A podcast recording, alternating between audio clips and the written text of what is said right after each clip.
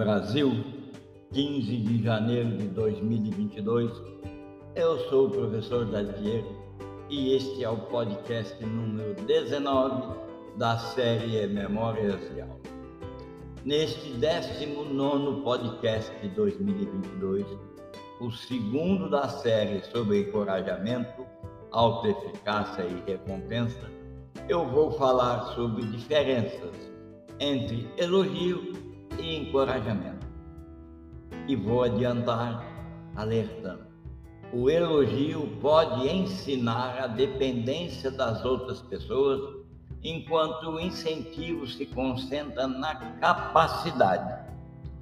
Eu quero que você trabalhe na próxima semana para se surpreender quando elogiar, porque você sempre o fará.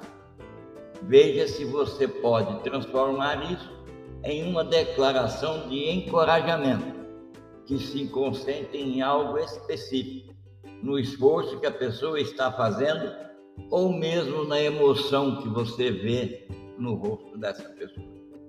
É mais difícil do que você pensa. Mas não quero que você fique desencorajada ao tentar passar do elogio ao encorajamento. Mas é muito importante, porque é o encorajamento que apoia, que promove o desenvolvimento da perseverança, da resiliência e da continuidade. Neste 19 podcast de 2019, de 2022, eu vou falar e vou estabelecer agora as diferenças entre encorajamento e elogio. É claro que os dois conceitos podem estar facilmente confundidos um com o outro. Mesmo sem perceber, nós tendemos a fazer essa confusão. Agora eu vou mostrar as diferenças e você sempre vai poder escolher o momento de elogiar ou o momento de incentivar. Pense comigo, o elogio vai se concentrar em julgamento, que por sua vez leva à ansiedade ou pressão para gerenciar expectativas. O elogio vem acompanhado de um julgamento. Isso é sempre assim. Melhor ou bom são as palavras que acompanham sempre o elogio e o julgamento do elogio. Esse tipo de elogio, essas palavras, automaticamente cria uma comparação com outras pessoas em um julgamento de valor que pode ensinar pessoas a medir seu sucesso com base na ideia da outra pessoa sobre o que é valioso. O elogio avaliativo pode criar ansiedade, provocar dependência ou mesmo evocar a defesa. Por exemplo, uma pessoa que sempre dizem que seu trabalho, artístico ou não, é bonito e é muito bom, pode não saber como responder ou como se comportar frente a um tipo diferente de feedback. É preciso lembrar que o elogio pode reforçar as pessoas a desempenhar o que elas acham que as outras esperam dela e nunca para a própria satisfação. Uma pessoa que sempre está buscando elogio de outras pode nunca parar de pensar no que é importante para ela. Ele ou ela vai se basear e vai basear seus objetivos nas expectativas das outras pessoas. A diferença é que o encorajamento, as declarações de encorajamento, as palavras de encorajamento, por outro lado, concentram-se no reconhecimento das capacidades competências e habilidades da pessoa. E esse tipo de declaração deve sempre inspirar, em ao contrário de contar. As declarações de encorajamento são sempre baseadas em feedback descritivo.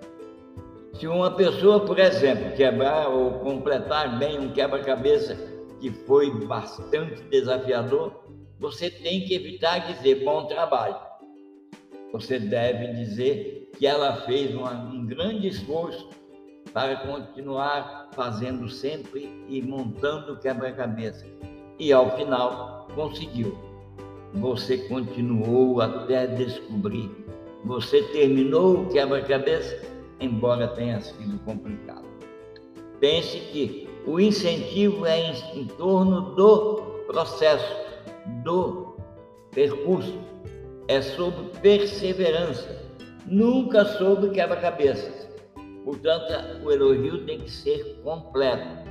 Você terminou de fazer a montagem e a limpeza da máquina bem a tempo. E foi complicado, mas você trabalhou até descobrir e conseguiu terminar a montagem. Tem que ter o alvo, tem que ter o objeto do incentivo. O incentivo permite que as pessoas permaneçam automotivadas. E usando o mesmo exemplo que eu usei anteriormente, você pode usar para qualquer situação. Por exemplo, olha quantas cores você criou. Isso concentra na ação e no esforço do indivíduo. A observação sobre a gama de cores reconhece o trabalho. Por sua vez, isso vai motivá-la a experimentar mais. É importante estabelecer essas diferenças, porque as diferenças entre elogio e encorajamento têm resultados diferentes entre cada etapa da vida humana. O encorajamento sempre vai motivar, vai fazer a pessoa se inspirar e continuar persistindo resilientemente. Já o elogio oculta da pessoa o que ela faz. Ao contrário, ela começa a fazer o que as outras pessoas querem que ela faça para que conquiste assim o, o elogio. E eu quero dizer o seguinte: exemplos de elogios e exemplos de encorajamento existem aos montes. Você pode fazer uma lista com alguns, algumas palavras, alguns estilos e usar no estresse geral da vida, no, diante de uma doença mental ou física das pessoas, na, quando as pessoas ou você mesma se manifesta indecisa sobre uma escolha da vida, quando você vai fazer uma prova acadêmica ou vai ser uma filha ou filho submeter-se a esse tipo de prova, nos esportes competitivos, em todas as atividades, na equipe de venda, na equipe de limpeza, enfim, o encorajamento é algo e é permitido e é uma ferramenta de gerenciamento produtivo excepcional quando se quer trabalhar as pessoas para que elas reconheçam que a persistência é fundamental. Agora, o encorajamento também pode ser oferecido fora daquele contexto, onde o foco está na realização de um potencial. Pense bem. Qual é o contexto que ele pode ser oferecido? Não é nada parecido com elogio. É quando o foco está na realização de um potencial. Eu sei, por exemplo, que você tem potencial para permanecer nesse encontro de segunda-feira às 19h30 que versa, que apresenta meios e métodos para desenvolver a mentalidade empreendedora, mentalidade visionária e aprender e aprender, capturar todas as diferenças significativas entre as práticas e os resultados previstos. Eu sei que você tem esse potencial. Então eu, como incentivador, digo: você pode até nunca ter pensado ou nunca ter avaliado o quanto é ficar nesse encontro de segunda-feira, o quanto isso te mudou, o quanto isso pode te mudar. Mas eu tenho certeza que você é capaz de se destacar logo depois que concluir a sua participação nesse programa de 54 semanas. Então, você pensa que eu trabalhei um encorajamento no potencial da pessoa. Seria mais ou menos dizer assim: como você, eu sei que você gosta e vai dirigir muito bem um carro de luxo, completamente automático. Como que você pode conquistar esse carro? Como que você pode fazer chegar nesse carro? Você pode fazer chegar nesse carro persistindo, insistindo nas suas atividades diárias de meta. Você percebe que aqui eu trabalhei com um elogio, não, um encorajamento para o potencial e um encorajamento para a pessoa continuar persistindo. Não tem elogio. Isso faz uma diferença enorme.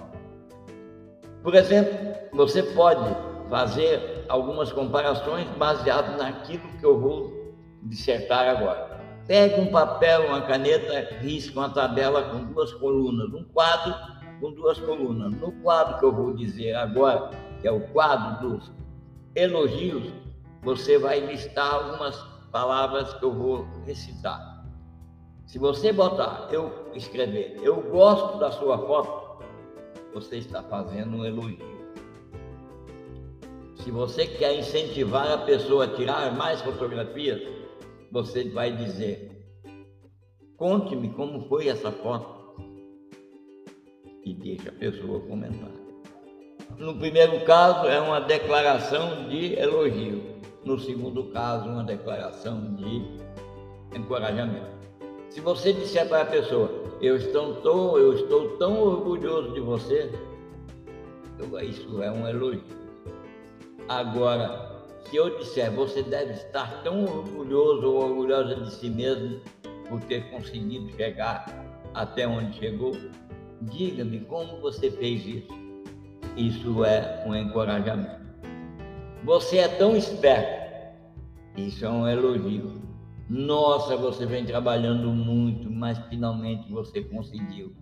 Isso deve ser bom. Como é que você se sente? Isso é um encorajamento. Você descobriu como fazer isso. Puxa vida, que ótimo. É um encorajamento.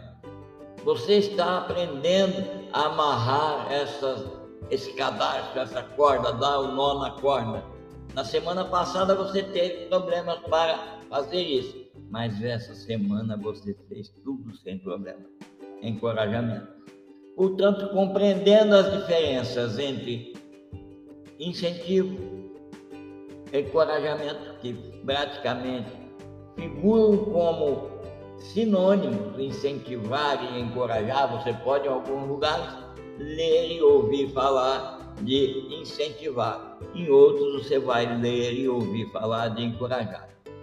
Se você sabe a diferença entre encorajar e elogiar, eu tenho certeza que você está pronto para encorajar sua equipe, seus familiares, a seguir em frente, acreditando que a vida é boa e há muita esperança no futuro.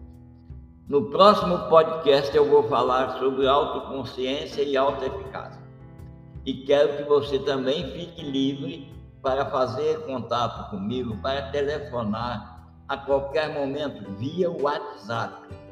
Eu só consigo conversar com as pessoas via WhatsApp porque a linha telefônica tradicional tem muitos ruídos concorrentes e eu prefiro usar uma linha de WhatsApp segura, eficaz e até mesmo com possibilidade de nós nos ver. Fique tranquila, aguardo você no próximo podcast e um abraço. Ah, antes que eu me esqueça, o WhatsApp que eu atendo mais facilmente tem o número de 55, se você estiver fora do Brasil, 19 981 77 8535. Eu fico aguardando, sempre à disposição, a sua comunicação. Um abraço e até o próximo podcast sobre autoconsciência e autoeficácia.